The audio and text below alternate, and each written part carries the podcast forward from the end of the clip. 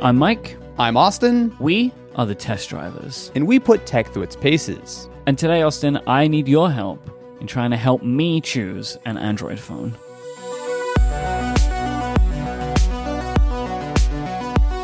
Because I cancelled my Razr pre order. Wait, you did? Yeah. So basically, what happened was, right, I pre ordered a Razr. I, I mentioned it on our first episode that I had made that pre order. And then after the show, lots and lots of reports kept coming out, and the situation just seemed to be getting worse and worse for the Razr.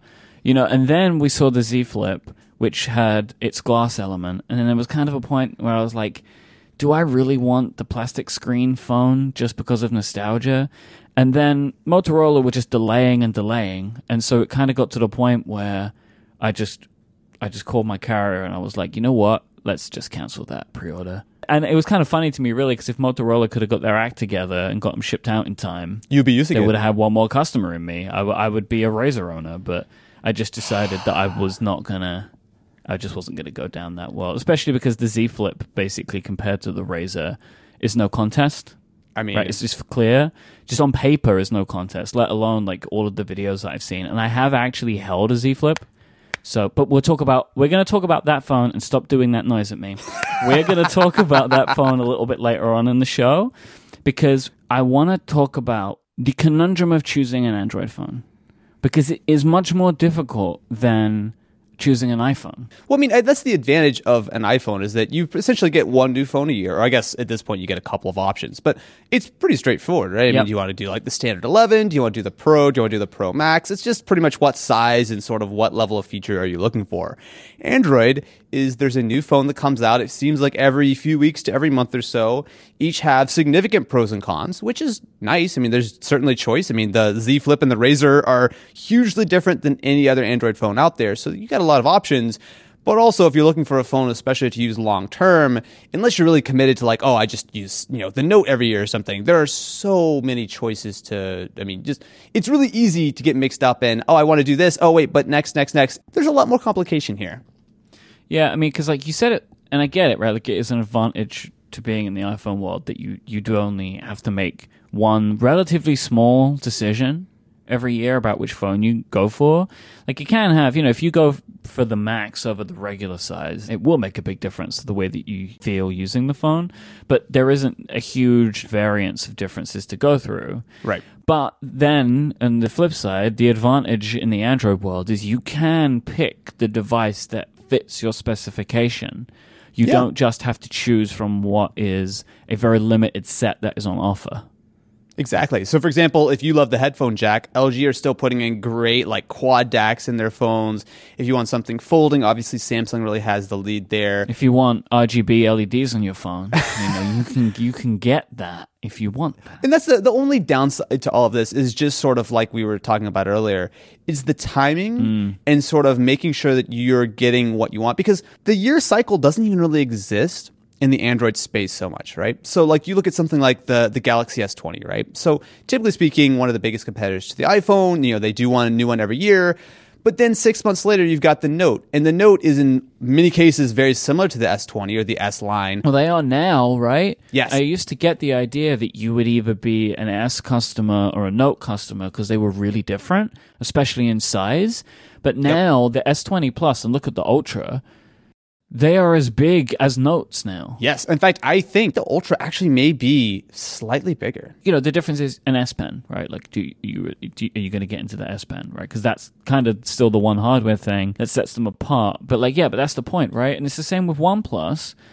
I was looking over their line. You know, they seem to release a new phone every two to three months. Like, uh, it's serious. Like, and they, and there are like minor differences between some of them, but there are differences. Like once they start in the year, they have a new one kind of every little while, and you've got this version and the Pro version, this version and the Pro version.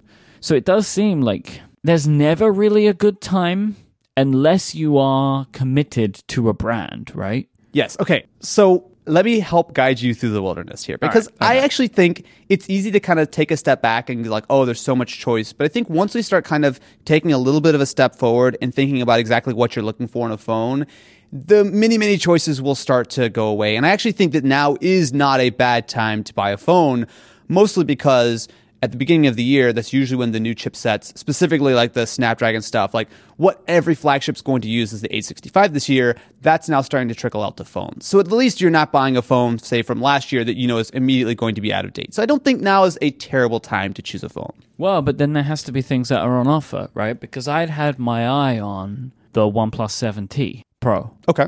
Probably the McLaren edition because it just looks cool. I mean, the carbon fiber is nice. I like it. I like the I like the color. Like I like the orange in it. And people seem to love them, right? Like I know you've you've made many videos about the OnePlus line, and I know the MKBHD's made a bunch of videos, and has, and I believe had been using the McLaren Yeah. edition.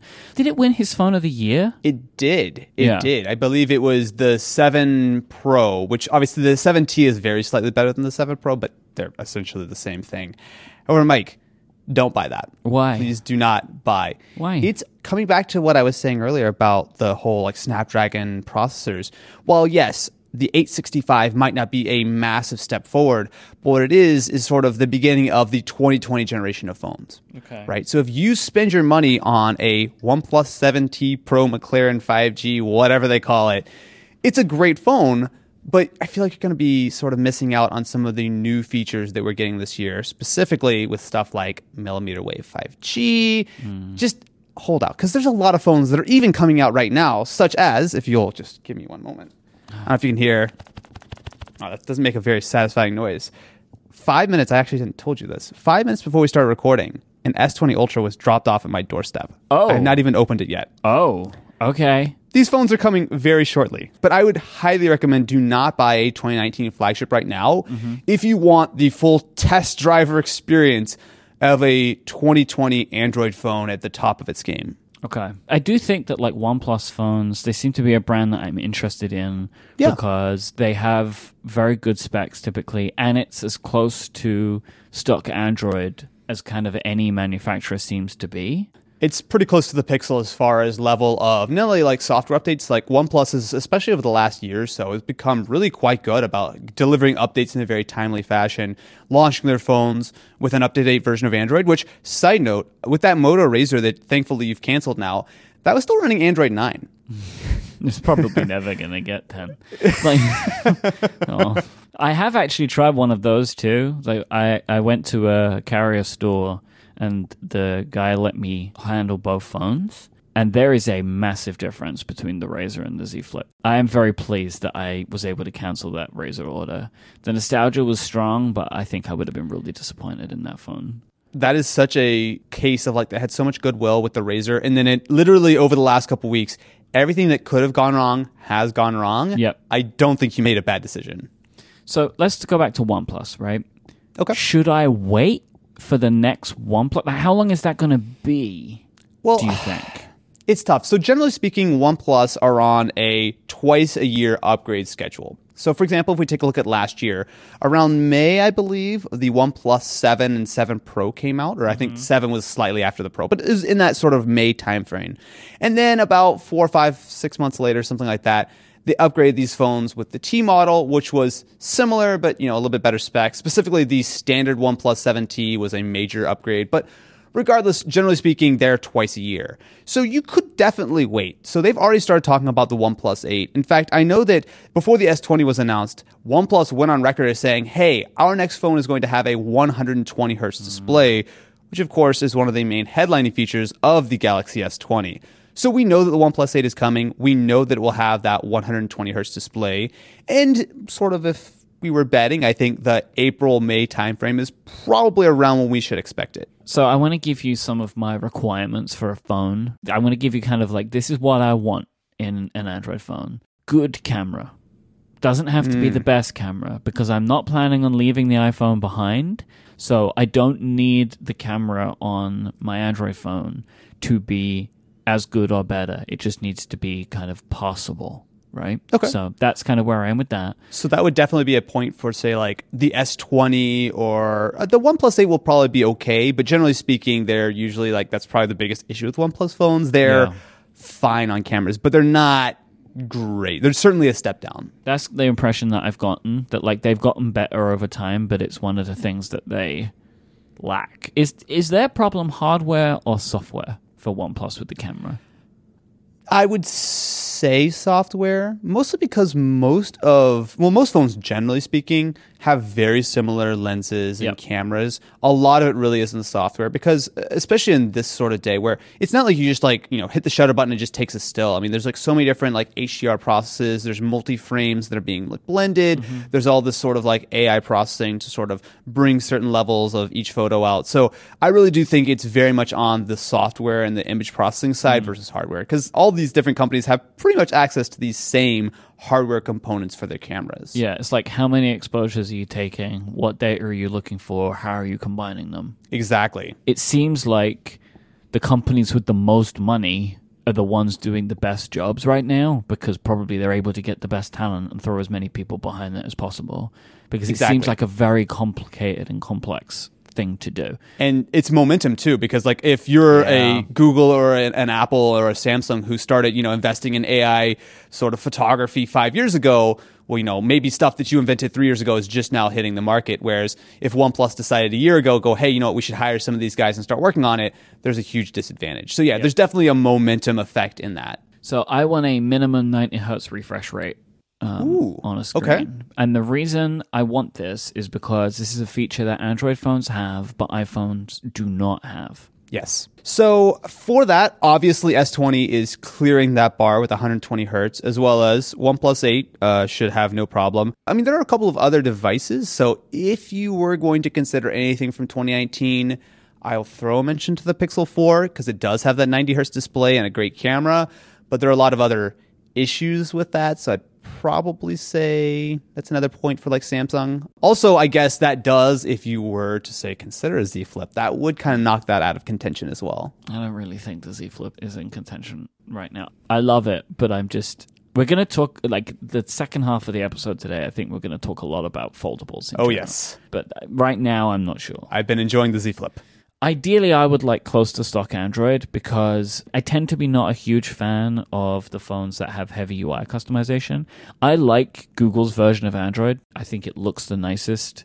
It tends to be the most toned down because even Samsung with One UI have gotten things into gear recently. You know, like Yeah, it's yeah. not necessarily what I would prefer. Like I still think that Google's version of Android looks better than Samsung's, but it's much closer now. I know that was an intentional thing, but it's much closer now to a point where I feel like I could use it. Where before, like I couldn't stand TouchWiz, like I hated that. Oh yeah, Right. the water, the drop noises. I remember I was at an event. It was like the Galaxy S3 launch or something. And I remember I was in a room where basically, you know, they gave it was to myself and a bunch of other tech YouTubers, and we all were like unboxing our phones in this single conference room, and the entire room was filled with these like bloop bloop bloop bloop bloop bloop bloop bloop. bloop. That will be burned into my memory forever. you know, they were going for a thing, but it just did not work for me. But I think more than anything, though, more than the UI design, I want to be on the latest and greatest version of Android. That's of course. I care about that because I want the platform features. Yes. And it's wild to me that this isn't better.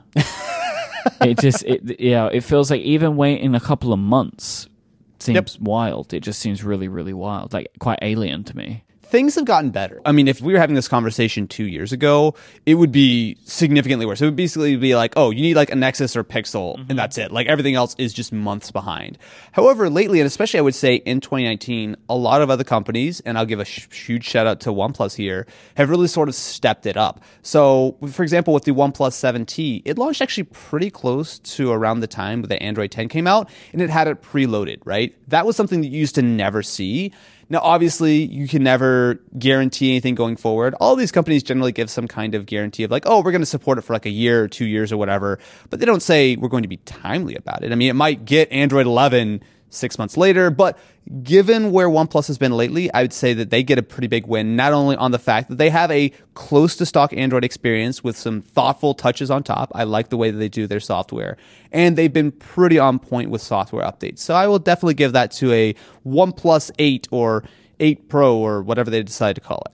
And then the last thing, my last requirement is I want an Android phone that has something I cannot get with an iPhone. Ooh. Again, like this could maybe just be a really great refresh rate on the screen, but like I, I want to, my phone to have some feature that makes all the other differences worth it, you know? And I that is going to be like a very difficult thing to quantify, I think. But it's kind of like why would I want this phone for what this Sure. phone is compared to the iPhone? That's a tougher one. It's tough. Yeah. At the end of the day, most apps that I use on a daily basis are almost identical mm-hmm. between iOS and Android. Right? I mean, sure, there's certainly like little issues where like, oh, you know what, the iOS version is a little bit smoother, or maybe the Android version has like an extra feature. But really, like generally speaking, most apps are going to be the same. And of course, there is, I would say, a probably more robust, sort of really high quality a variety of apps that are available on iOS. And I think, I mean, especially for someone who, like you who is so invested in iOS and so invested in like the iPad ecosystem, a lot of those apps just simply don't have an Android version. Mm-hmm. Or when they do, a lot of times they're slightly less high quality. But that being said, there are also a lot of apps that are exclusive to Android. So, for example, I was recently on uh, actually a few flights over this week, and I spent a lot of time playing Game Boy Advance uh, emulators as well as playing like Gran Turismo 1 on the PS1 using my Android phone, right? That's not something that you can easily do on iOS. Yep. As far as features go, I mean, it's kind of tough. I would actually say that for as much as a clean stock Android experience is nice, One UI on Samsung devices actually isn't bad. And if you're looking for like unique features, so for example, something I realized just uh, the other day, I was taking a photo. I was in the middle of like a meeting. And I was trying to take a photo of the presentation on screen. I pulled up my Z Flip. I went to go take a photo of it, and it immediately said, "Oh, do you want to scan it?" I just tapped it, and it scanned that part of the image Nice. and just saved it straight in. That's something I was like, "Oh, I had never noticed that that's a thing." So like, there's certainly some nice little features like that that are built into Samsung phones. But I kind of feel like for this one, unless again you want like a radically different form factor like a Z Flip, most Android phones are going to give you a lot of the same advantages over iOS in that it's different and it's new and it's kind of something which will maybe kind of get your brain thinking in a different way. This episode of The Test Drivers is brought to you by Hullo. Hullo make insanely comfortable buckwheat pillows. Buckwheat pillows are amazing. They support your head and neck. They do not collapse under the weight of your head like traditional pillows because they are filled with what are called buckwheat hulls. The closest thing I can resemble them to is almost like beans in a beanbag. They are not fluffy. These are not fluffy pillows but these are really comfortable, really supportive pillows that really stay cool and dry. Not like feather or foam pillows that might get warm. These things stay super cool. There's no more flipping to the cool side of the pillow. They don't get humid. It is awesome. You can also add or remove the filling to suit your needs so your pillow can be just the size that you want it to be. I have been sleeping on a Hullo pillow for nearly two years at this point, and I absolutely love it because I get the pillow that I want, giving me the support that I want, being the right size that I want. It's absolutely fantastic. I find it super soothing to lay my head and hear the buckwheat moving around inside. Really awesome. Big, big fan. Hullo pillows are made in the USA with quality construction and materials. The certified organic cotton case is cut and sewn for durability, and the buckwheat is grown and milled in the US as well. Like, I bet you want to try one of these right now, and you can. You can sleep on a Hullo pillow for 60 nights, and if it isn't right for you, just send it back for a refund. Go to hullopillow.com slash test drivers right now to get your own buckwheat pillow. That's H-U-L-L-O-P-I-L-L-O-W dot com slash test drivers. And if you buy more than one, they have a special discount of up to $20 off depending on the size you opt for. There's fast free shipping on every order, and 1% of all profits are donated to the Nature Conservancy. Give it a try. If you love it, keep it. If you don't, send it back. Go to hullopillow.com slash test drivers right now. And thanks to Hullo for their support of this show and Relay FM. Looking at what's available right now, obviously, since our last episode, all I've been thinking about is the Samsung phones because that's the phone right now, the S line, Yes. the S20, S20 Plus, and Ultra. And I don't know if I want to go down that road. So, what's your hesitation? I'm really curious. So the S20, the standard one, feels like the forgotten phone to me. Okay. Even by Samsung, because they had the Ultra and the Z Flip, which are two phones that are equally really exciting to me for completely different ways. Yeah. And I feel like I don't know what the benefit to me would be to go with the standard S20. The S20 Plus, at least, I know I'm going to get the 120 hertz, and it's going to be a kind of a form factor that I like because that S20 size is typically smaller than the phone that I would usually go for. I have been in the larger iPhone club for as long as that as that's been around. I like bigger phones, and you know that's just my thing, right? Like I, I, I like to have lots of stuff on the screen. So the standard S20 I don't think is what I'm looking for. Right. The S20 Plus is interesting, was more interesting, but again, like I don't really feel like I have a good sense for why I would want that exact phone because the Ultra then starts calling to me. Dude, so that's the thing. So I agree. I'm actually a little bit more positive on the S20 than I think you are, the standard Yeah. version, mostly because I am not a huge phone person. I like the standard size iPhone 11 Pro. I like sort of the Z Flip largely because it's small. Like I just like something which is a little bit smaller, especially because I carry two phones all the time and I'm tired of having giant phones in, in my pocket. So Yep, there's yep. definitely a little bit of a bigger case for the standard S20. But I think the bigger issue between picking all of them is the price, and that once you hit thousand dollars, is another two hundred dollars for the S20 Plus. That much more, considering you get the bigger screen and the millimeter wave 5G.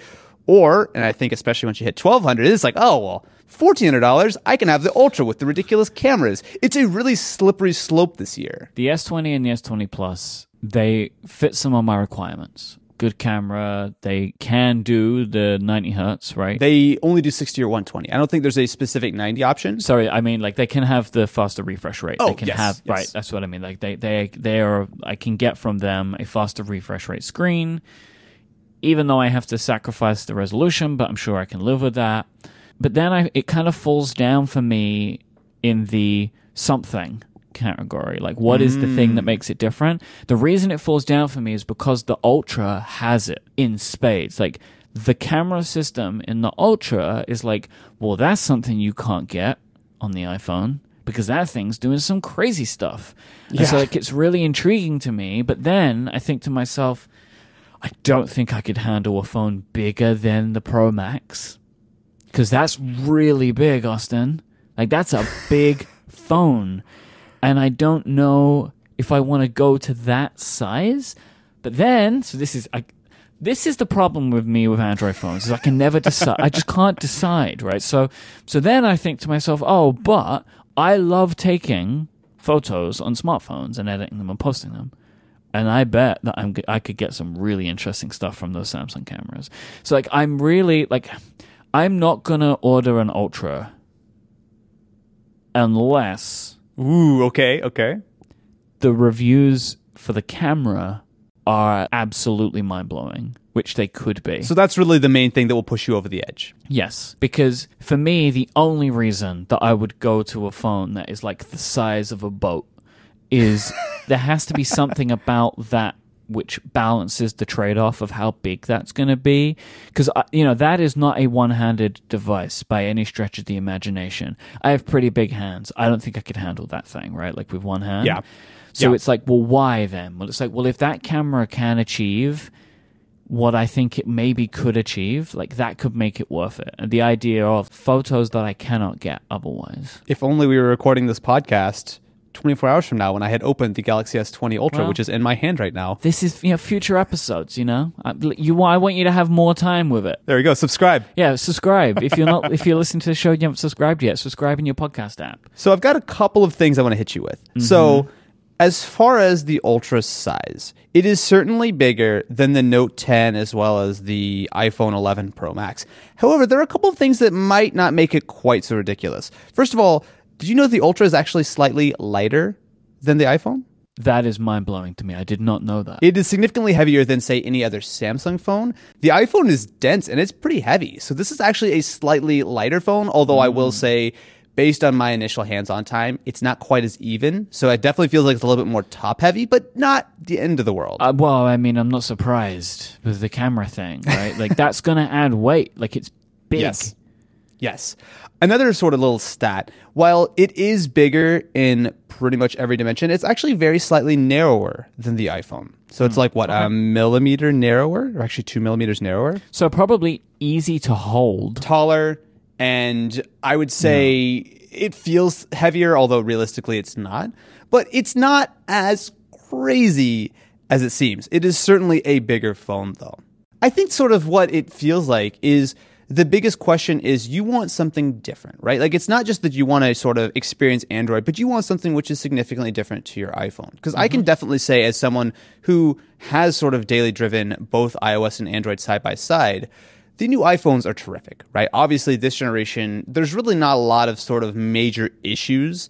They're just a really, really solid phone, which means that if you're going to also have an Android phone in your back pocket or your front pocket or wherever you're going to keep it, what is it that is going to make you really want to use that phone Exactly. over your excellent iPhone? You have nailed that for me. That's the one thing that I haven't done a good job of explaining yet. It's like I want to be able to be well versed in all of the major platforms. So when we're talking about stuff on this show, I can come at it with knowledge. I come at it with experience. So I, I really want to have an Android phone that like I'm using daily, and for that to occur, it needs to have something about it for me which makes me want to grab it, which makes me want to go for it and use it. And so, as I mentioned before, I do have a Galaxy Fold. That's a tough one, though. I love this phone. And when I'm at home, I will sometimes just grab for it because I think the form factor is so interesting. But it is not a phone that you can just use easily daily Yes. because it is compromised in the one-handedness because the screen is too small on the front and it is compromised in when you open it up because it's not a one-handed device anymore. And it's like this kind of in between and i really love it for that. Like when i'm at home i find it a nicer device to use sometimes than my iphone because i have a bigger screen and it's cool Yeah. and i like to use it. But it is not something that i would consider a daily driver which is i'm really intrigued how the z flip holds up in that department Well, it's funny you mentioned that, Mike, because this seems like a perfect segue to Okay. that nefarious option of the Z Flip. Hmm. That sounds so good, right? I tell you where I am before we even start talking about this. I'm in. Okay. I'm- I have my foot in two camps with this phone. I both don't want to talk about it with you because I figure you're gonna make me buy one of these things, but then I also want you to talk me into it and tell me Oh, it's okay. friends. That's where I am with this. You have found the right person to talk to. okay. Okay.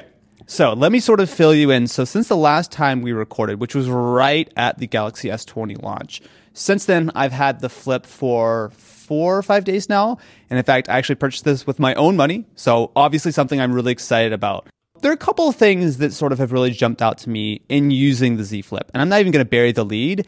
It's better than I thought, and it is real daily driver material. That's surprising to me because I feel like I I don't know how it could be. Look, I will completely admit that I am falling in love with this phone in a way that is not practical or rational in any way. but I love it. I legitimately love it. I love it in a way that I have not loved a new piece of technology in a very long time. Now, see, this is interesting to me because I have a tendency of getting really excited about any new technology that comes into my life. But you see way more technology than I do. So for I am expecting that your threshold is higher than mine. This is the first phone that I have been this excited for in I can't even remember, right? So, okay, so let me kind of walk through some of the reasons why the Z Flip is so cool. Okay. I will say, actually, I think you like the Galaxy Fold more than I do. I actually didn't really like it that much. I thought it was too compromised. While it's nice to be able to unfold it and have like a small tablet, to me, that phone just didn't feel right. It didn't feel like the way that a folding phone really should grab me. The Razr was something that I was much more interested in. However, spending just a few minutes with it at the launch event, like there were some clear issues with that phone, and especially in the time since then, it's fallen apart. Like I don't think it's a realistic option for anyone besides someone who's just really, really nostalgic. So when the Galaxy Flip was announced, I was much more interested because to me, going into it, it seemed like less of a compromised device. So I think that was one of the issues with the, the Razr and, and the Fold is that while they're cool and it's an interesting gimmick, there were major problems with them. Whereas when it comes to the Z Flip, at least going into it, it seemed much more like a no compromises device, or at least a fewer compromises device. So if we go back to your criteria as far as what you're looking for for a phone, it's got pretty much everything. So it's got a good camera. So the spec of this thing is essentially the same as the Galaxy S10 from last year. Not great, obviously, we're a year behind. But that being said, still has a very good camera. In some cases, I would say it's somewhere between like an iPhone 10s and an iPhone 11. Like it's it's in a good sort of space, right? You also have a decent Android build. I think that Samsung have some interesting things they've put on top of it. It's certainly not as clean as like a OnePlus or whatever. But I think the real thing that this sort of delivers that I think will be interesting for not only me, but also for you who's looking to get into this Android ecosystem, something different. This is so different in so many ways. I am really, really surprised at how much I have fallen in love with this Z Flip. I cannot believe this.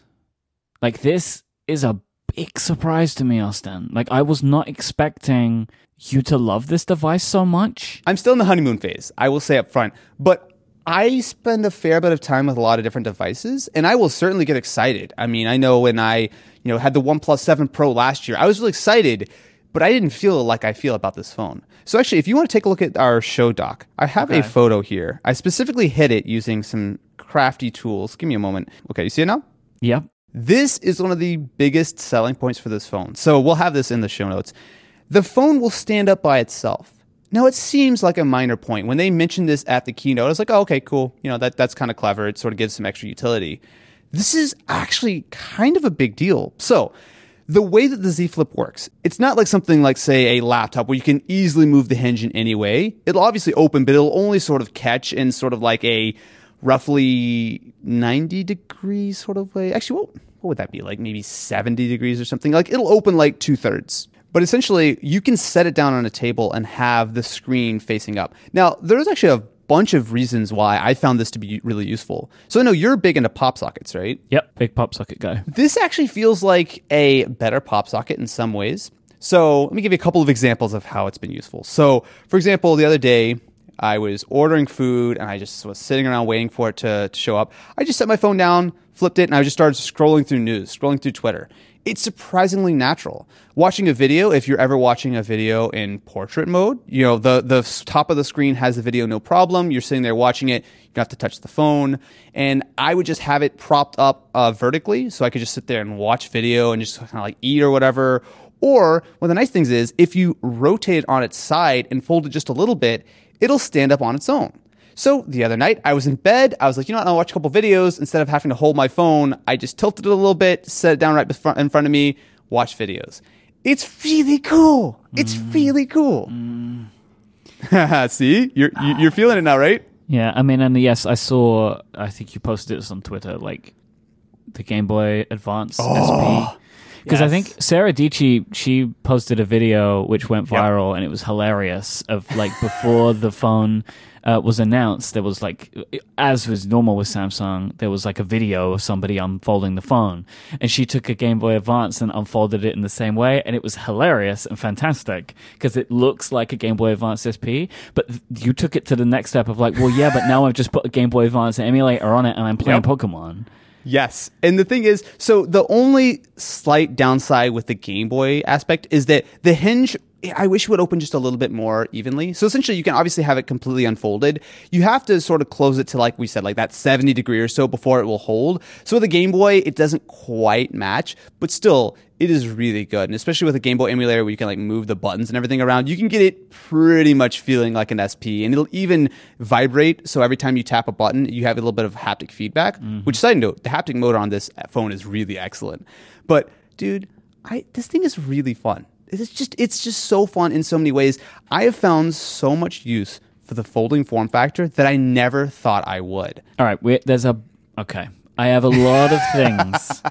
So Bring right, it you on. have piqued my interest, right? Okay, But I have okay. many more areas that I need you to sell me on before I join your Z Flip Club. All that right. You've started for yourself. Let's do it.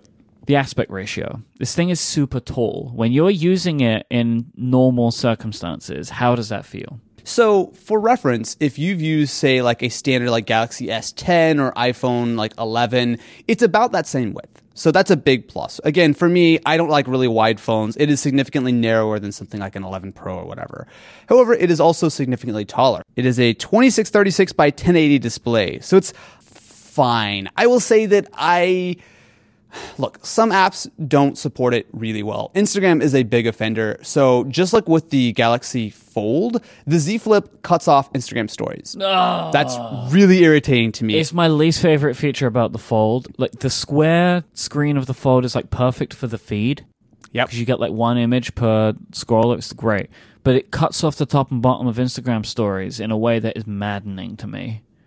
Yes. So it's not quite as bad as on the fold. So the flip, just because it's a little bit taller, you basically lose a little bit of the sides. Still something that I feel like Instagram should just fix. I mean, I get why they didn't fix it for the Fold. I expect they will fix it for the Z Flip because this does seem like a more popular device. and it's also not a wildly weird aspect ratio. I mean, for example, Sony have been shipping 21.9 phones for a while. Yeah. This is like, it's not like something insane. So hopefully that's something that they will sort of bring on. But the screen, generally speaking, I do like. And the extra height is nice, for example, when I'm scrolling through Twitter. I've got like two extra tweets on my screen, or I'm scrolling through a web page.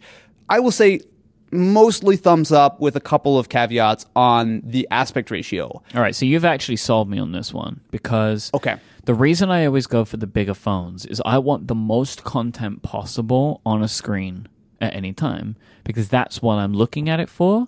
So most of the content that I consume in my life are in lists, right? It's email Mm, inboxes, tweets, messages. Being able to see more of that type of stuff I always want that. So that is a check in that department. Okay, so it doesn't feel like really it's super comfortable to use with one hand for like the unboxing videos that I've seen to like get to the top corners. But the flipping thing seem the way that you flip and unflip this phone, it kind of seems like this is a mostly two-handed device anyway, at least in certain circumstances. Can you unflip with one hand? You know what? I have actually only tried to do it once or twice. Let me see if I can Okay. do it right now. So I've got it in my hand. But the point is you're not doing it, right? Like you are using two hands regardless. Yes. Okay. Yeah. It's a two hand. I actually, I only tried it once. I couldn't do it. I actually do have the case on. So it does come with this little plastic case in the box, which I actually definitely recommend because it feels like a fragile phone. I want to keep it from cracking and shattering. Uh, yeah. It's, it's, you can do it one handed. It's pretty tough though. I think this is a two handed phone, not only because of the size, but also just it makes it easier for the flip.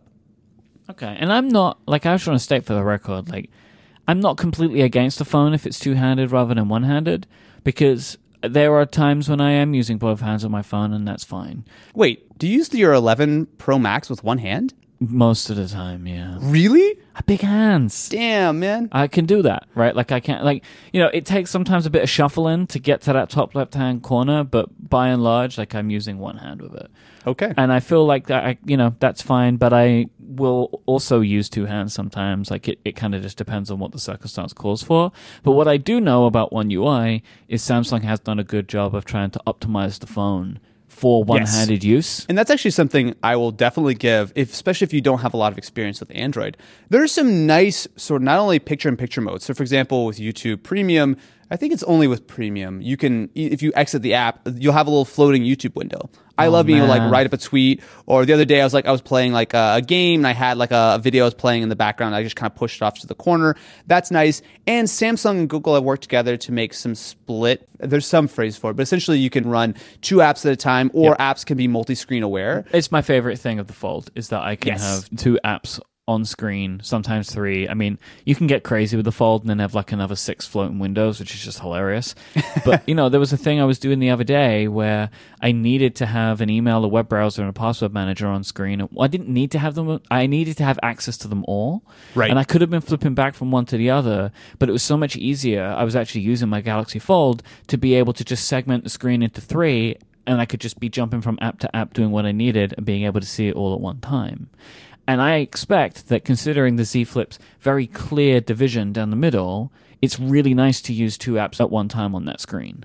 Generally, yes. It is certainly not as good as the Fold. I mean, it's just Sure. a smaller screen. Yeah, of course. But yeah, yeah, it is. It is usable. The only thing is based on the way you fold it. When you do have it on the half, the width of the screen becomes a little bit of an issue. It's a, seems a little bit narrow, and it's it's almost like two square screens. Not quite, but it's a little mm-hmm. bit sort of small. But that being said, because especially once you kind of fold it like halfway and like set it on a table, it's really nice to scroll through one app on the top, one on the bottom, throw a video like kind of all the way up on like the top corner or something. It works well. But Myke, okay, before we get on the love train, before we're all in the test mm. driver zone, whatever phrase we have for this phone, the issue with the Z Flip is that while it is hands down the best built version of a folding phone yet, I still feel slightly uncomfortable with the hinge folding dirt, screen, whatever you want to call it, issues. Okay. So Yep. I'm very early into this, right? Less than a week. I have had no issues. However, I had a little bit of a scare yesterday. So there is, um, so essentially, if you haven't actually tried the Z Flip, there's actually a little like sort of rubber bumper all the way around, which especially in 2020 feels a little weird because there's like somewhat significant bezels around this phone. Mm-hmm. Now, obviously, the rubber is important because as you close it, that's what touches. Raised bezels, not even just bezels. Yes. They're raised. It almost feels like you, you're using a normal phone. You have like a case on it with like a little bit of like Yep, a bump yep, on the side. yep. So in that, there's a little kind of hinge like cover that's very similar to what they have on the Galaxy Fold. So essentially on the edges where the, the screen folds to make sure like dirt and debris doesn't get in. However, yesterday I was using the phone and I saw there's a little bit of like dirt or like lint or something on the side. So I tried to take my finger and kind of like clear it out. But the thing is, they had this little end piece on it where I couldn't do it. So I literally was like trying to use my shirt. I started getting nervous. I'm like, oh no, is this about to get inside the hinge? It was totally fine. I was able to get it out after kind of like sort of working it for a moment. But that a few days in makes me kind of, I'm sure they've done some stuff. And if you've seen the JerryRigEverything tear down in the, in the, yep. yes, which I, we've definitely got to talk about that. But I have some reservations about the long term durability of this phone. I think it will probably be okay, but I'm not. Uh, especially considering how expensive this phone is, that would actually be my biggest downside. Of I have no idea how this phone is going to hold up three, six months from now, maybe even a year. Like that, to me, is probably the biggest sort of question mark as far as fully recommending the Z Flip right now. I think this is the issue with folding phones, right? Like and when I talk about, you know, I, I wonder like, are, are any of these actually daily drivers right now? And it feels like for some reason, you know, for, for good reason, like the Z Flip is an incredible feat of engineering. They have done massive jumps in a year from the Fold to this. It really is wild to see the, the, the jumps that they've taken. But there are still problems with this type of device. Like one of them is a crease, still has a crease in it, right? And it's Yep. just like you can let it go, and I think it's fine to let it go, and it's just like okay, I can I can deal with it. But it is there, and it would be nicer if it wasn't. And you are always going to be concerned about it, right? Like is dirt going to Yeah. get in it, right? Like it's always a fear for like I have to baby the phone a little bit, and it's just like mm-hmm. okay, but you're getting into that, but it's still like it doesn't make it as easy to look after these devices when like regular phones are getting more and more like bulletproof. You know, the Yeah. glass is getting stronger all the time. They're getting more waterproof, more dust resistant. And then these phones are like, all right, go all the way back to the beginning. Like this thing Keep fingernails away from the screen. it's like a bananas thing to think about Yes. because my fingernails are attached to my fingers, which are interacting with the screen all the time. And then, oh, you mentioned the JerryRigEverything video. Teardown was Yeah. amazing. really, really impressive on the hinge. I didn't realize how complicated it was. But I think the biggest issue with what Zach did in that video, and if you guys haven't seen it, definitely check it out in the in the show notes. But mm-hmm. essentially, it doesn't. It's okay. So Samsung has made a big deal about this has a glass display, and it does have a glass display underneath a unremovable plastic piece. So, yeah, it is glass. It looks fine. But realistically, if you take your fingernail and really dig it in, it will cut the screen, it will scratch the screen, and that is a permanent mark. And to top it off, you can't really easily put on a screen protector. Now, I know that there's some kind of thing you can take to like a Samsung store and they'll like put one on for you. And I actually may do that at some point. But it's a phone which uh, it's tough because like I am loving it right now and I have had no issues, right? Like these are all like fears and worries. And as time goes on, maybe you'll be like, you know what? This is no problem. I was worrying about nothing. But also maybe my $1,400 phone will have real issues in two or three months. And that's sort of the trade off right now. This episode of The Test Drivers is brought to you by Backblaze, the unlimited cloud backup for Macs and PCs that starts at just $6 a month. No gimmicks, no add ons. A few years ago, when I was getting ready to launch my company, Relay FM, I was using a MacBook Pro as my daily device. I was working away and I had a glass full of Coca Cola. I knocked over the glass, dumped straight in through the laptop keyboard, destroyed it. That thing died immediately, never came back to life. And here was the problem. I was not at that time a smart enough individual and I was not using Backblaze. And oh boy, did I regret it. Because there was some data on that device that I know was lost. And do you know what's worse? I actually don't know everything that I lost at that time. I was a fool to not be using online backup at that point, and I've never looked back from that moment. As soon as I got my next laptop, I immediately signed up for Backblaze, and now all of my data, all of my documents, music, photos, videos, everything, all my projects, everything that is important to me is backed up in the cloud, and that is what you should be doing as well. Backblaze have backed up 750 petabytes of data and counting. That is 750 million gigabytes. These folk, they know their stuff. If you have a data disaster, Backblaze have a bunch of ways that you can get your data back. They can ship you a hard drive with all of your data on it if you want, and once you've restored everything, you can send the hard drive back to them for a full refund. Of course, you can download your files from them. And even if you don't have a disaster, you have those files, right? You can access a file on the go. They have apps as well where you can access your data, you can access your projects wherever you are from your phone. Back up your stuff, please. Trust me, if you have a Mac or a PC and you are not using online backup, go to backblaze.com slash test drivers. You can try it out for 15 days. It's a fully featured free trial that will also let them know that you heard about them from this show. That is backblaze.com slash test drivers. Do it today. Thank you to Backblaze for saving us from countless data disasters and for their support of this show and Relay FM. So you are talking so highly of the form factor, right, for this mm-hmm. device that like this form factor works and it's nice and it's got some advantages to it. But there's other things that I want to know about. So one, the general specs, and two, the outside screen. Yes. Okay. So the spec is very similar to the Galaxy S10 of last year. So it's Snapdragon 855 Plus, 8 gigs of RAM. It is 4G only, not 5G. Okay, look, it doesn't sound all that impressive. However, this is still a perfectly reasonable spec. It is the same spec that you would find in, say, like a OnePlus 7T or a Pixel 4. It is not 5G and is probably going to be a little bit slower than that S20 Ultra. But in normal day to day use, I've actually had no issues with that sort of level of performance, level, level of power. Maybe you'll No notice it when you start using the S20 Ultra. Yes. The bigger thing I notice is the lack of a high refresh rate display. That's something that, for all the coolness of the Z Flip, that's probably the one thing I'm missing most. Uh, the last phone I was using was the OnePlus 7T, so I'm coming from that. And it's certainly fine. Like I can get used to it. It's no problem. But it is something that I do notice. But the spec actually, I would say, gets a thumbs up from me. It's obviously you're paying a premium for that folding design. But the other thing, which I think is something that after spending a few days with it, seems like a no brainer to include for other phones, is that external display. But it's tiny though. Yeah. Okay. Okay. So there are a couple of caveats, right?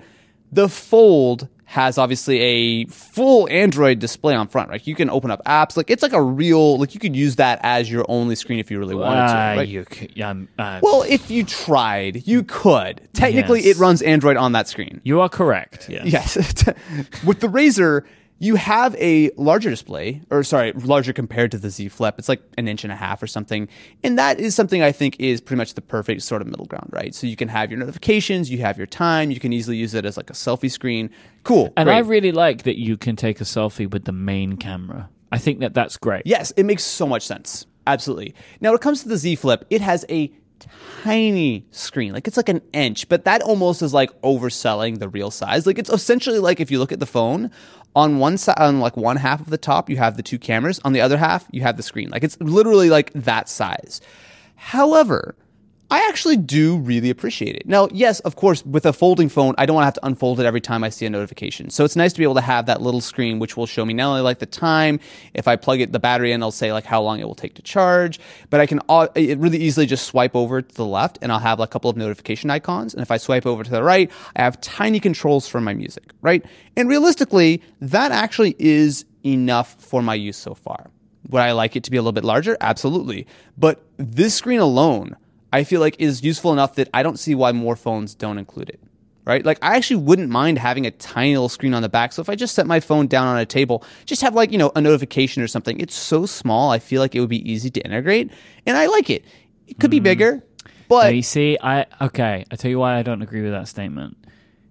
If I'm turning my phone over most of the time, I want it to not bother me. ah, okay. and what I would fair. still like about the Z Flip is I have the an extra option of not full screen, so I'm not getting the full Mm-hmm. thing, or I can have the little preview, or I can have nothing. If you took that little screen and put it on the back of every other phone, then I, I, I can never get away from it, Austin. Okay, you know what? I will totally give you that. Put a book over the phone, right? Like, please leave me alone. I- I'll give you that. I'll give But you I that. understand the point that you're making of like it does add additional utility with, without lighting the entire screen up to show you what's going on. Like it's almost like the benefit of an always-on display, right? Yes. But there. And it actually works pretty well for selfies as well. So, for example, if you just t- double tap the power button, you'll see it. It's a tiny screen, but it is enough to frame. And if you double tap the screen again, it will switch between the main and the ultra wide. Um, actually, I'm quite happy with that. It makes a lot more sense. I'll give you a little sort of secret here. When I'm using an iPhone, the way I try to take like a nice selfie with like night mode is I'll like I'll hold the rear camera up with like my uh, wife and I or whatever, and then I'll use my Apple Watch to try to like frame it right, and then like trigger the the timer. It's a really goofy scenario. Oh, Flip it, take the Z. Flip. It works, but it's like it takes a second for it to connect, and you're trying to get it just right. Whereas with the Z Flip, I literally just double tap the power button, raise it up, I can see it on the screen, hit it, no problem. So I'll give that a solid thumbs up. Plus, they have that like uh, you can activate the countdown by raising your hand, right? Which is good because they have that on the Samsung phones, right? That little gesture you can do. I've actually never done that. I'll do a live test right now. Because the good thing, whenever I use the button on the side to take a photo, I'm always Oh, it works. introducing a shake into the photo. that uh, I can confirm it 100% works. I took a beautiful selfie. See? There you go. oh boy. Okay, so can I continue on why the Z Flip is something you should consider? Yeah, go on then. Keep going. The battery is good. okay. It's actually, I would say, good, not great, not as good as something like you know the iPhones, or even it's not quite as good as something like the the OnePlus. But it has a 3,300 milliamp hour battery, and considering that I can actually like, I probably cut down 20, 30 percent of my my opens of the phone just by scrolling through that little screen and like kind of changing a track or, or looking at a quick notification. It actually is totally fine. So I have a screenshot here, and I'll share this. But essentially, yesterday I spent all day using the Z Flip. So I was on, to be fair, I was on a couple of planes, so I had airplane mode on, but I got five hours and 15 minutes of screen on time, and I ended the day at 11%. And actually, that wasn't even a full charge. It was like 92% when I took it off the charger in the morning. So battery life has actually been what I would consider to be perfectly reasonable. And the nice thing is there's no other trade-off with that battery. So not only do you have decent battery life, but you have wireless charging and you have reverse wireless charging. And those are two things that I feel like, especially the wireless charging, that's a big deal for me. And that's one of the biggest things that I really miss using the OnePlus because I have a couple of wireless chargers. It's so nice to be able to just drop the phone down and not worry about it. Uh oh. Am I making progress right now? Are You're you feeling making it? severe progress. Yes. Excellent. Like I'm now trying to like post rationalize it in my brain of like, you know, how can we say this is like a test driver thing? Well, what about what is it like to daily drive a folding phone for a long time? Yeah. See, know? it's a perfectly reasonable thing. I'm sure the entire audience will tweet you and just give you many words of encouragement on why you should spend fourteen hundred dollars. Okay, I guess we should should we talk about the price? I mean, Yeah, we probably should we talk about price, the right? price. Yeah, yeah, yeah.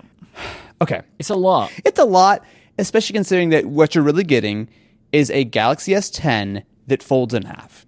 Right? I mean, that's it's the same spec. You're getting very minor differences. But I love that sentence that you just said. Like, it's a Galaxy S10 that folds in half. Like, I am so optimistic about foldable phones. Like, I, I genuinely think that there is a future form factor in there.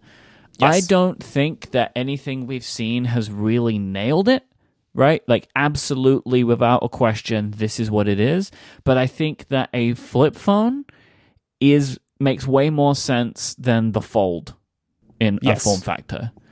Yes. And I am like super encouraged by what Samsung have been able to do in one year. That like over the next few years, I think we're really going to land on what this form factor looks like. Just the idea of a- any phone that can fold in half is exciting to me, just inherently in what it is. And I think something that the Z Flip has really shown me is that there's real utility. It's not mm-hmm. just a gimmick, right? I mean, not only is that nice that, you know, I have the Z Flip in my pocket right now, it feels like I have half a phone in my pocket. Sure, it's a little bit thicker, but it's significantly less tall, which I think is really nice. But on top of that, there's like real utility in this hinge. That's I think the biggest surprise going into this was I figured it would be nice to kind of open and close it, but I didn't really realize at how nice it is to like say you're you're on a video chat with someone, you just fold the screen up a little bit, boom, it's like hands free. And so much of what I feel like I do on a phone is like, oh man, I wish I had like a pop socket, but it like popped out on the bottom so I could kind of move it back and forth. Especially if for this next generation they get the hinge that will stop in any direction in any orientation. Like if I could just fold it like ten percent or something, it will be an absolute game changer. But I think, and I'm, I, I may regret these words, but I think as of right now, a few days in with the Z Flip, there's nothing stopping me from continuing to use this as my daily driver. Nothing about it besides fear and worry, which obviously will be borne out over time. There's nothing stopping me from using this phone every single day for pretty much everything I need to do. There's really no major downside that I've found yet. And that's something that I just did not expect to say going into this. So here's where we are.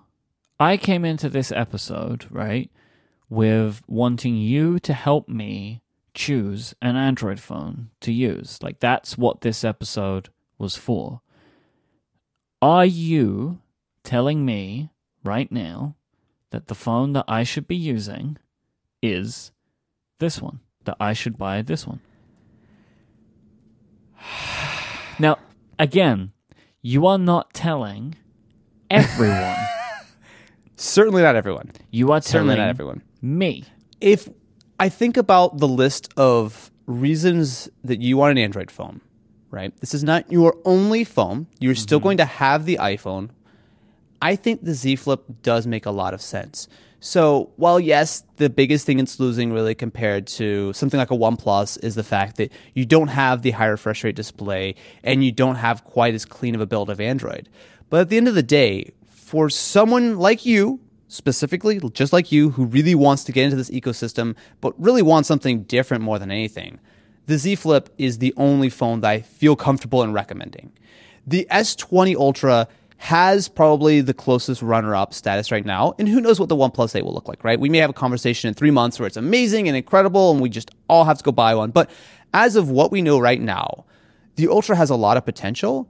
But at the end of the day, while yes, it's going to be a little bit faster, the camera is likely going to be maybe a little bit better, and 5G will be a little bit quicker than what you have right now. It is not a fundamentally different experience. You're experiencing a different operating system, but you've played with Android phones in the past. You've owned Android phones in the past, and none of them have ever really pulled you over to the dark side like I think the Z Flip really might. So, yes, Myke, join the Z Flip gang. Plus, okay, look, look, look, okay. If you're still on the fence, let me just do this. I know you love fidgeting with things, right? Fidget with hmm. this. Look at that. See that? It's good, right? I'm not going to say that that is like the thing that's definitely pushed me over the edge. but you know me well enough to know that that's something that I do care about.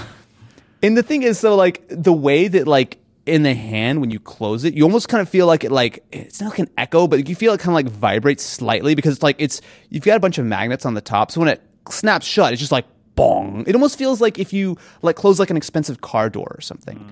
which maybe not quite as satisfying, but look, man, I like the Z Flip a lot. Two weeks from now, we both may be using the Z Flip, and they like every screen is spontaneously combusted.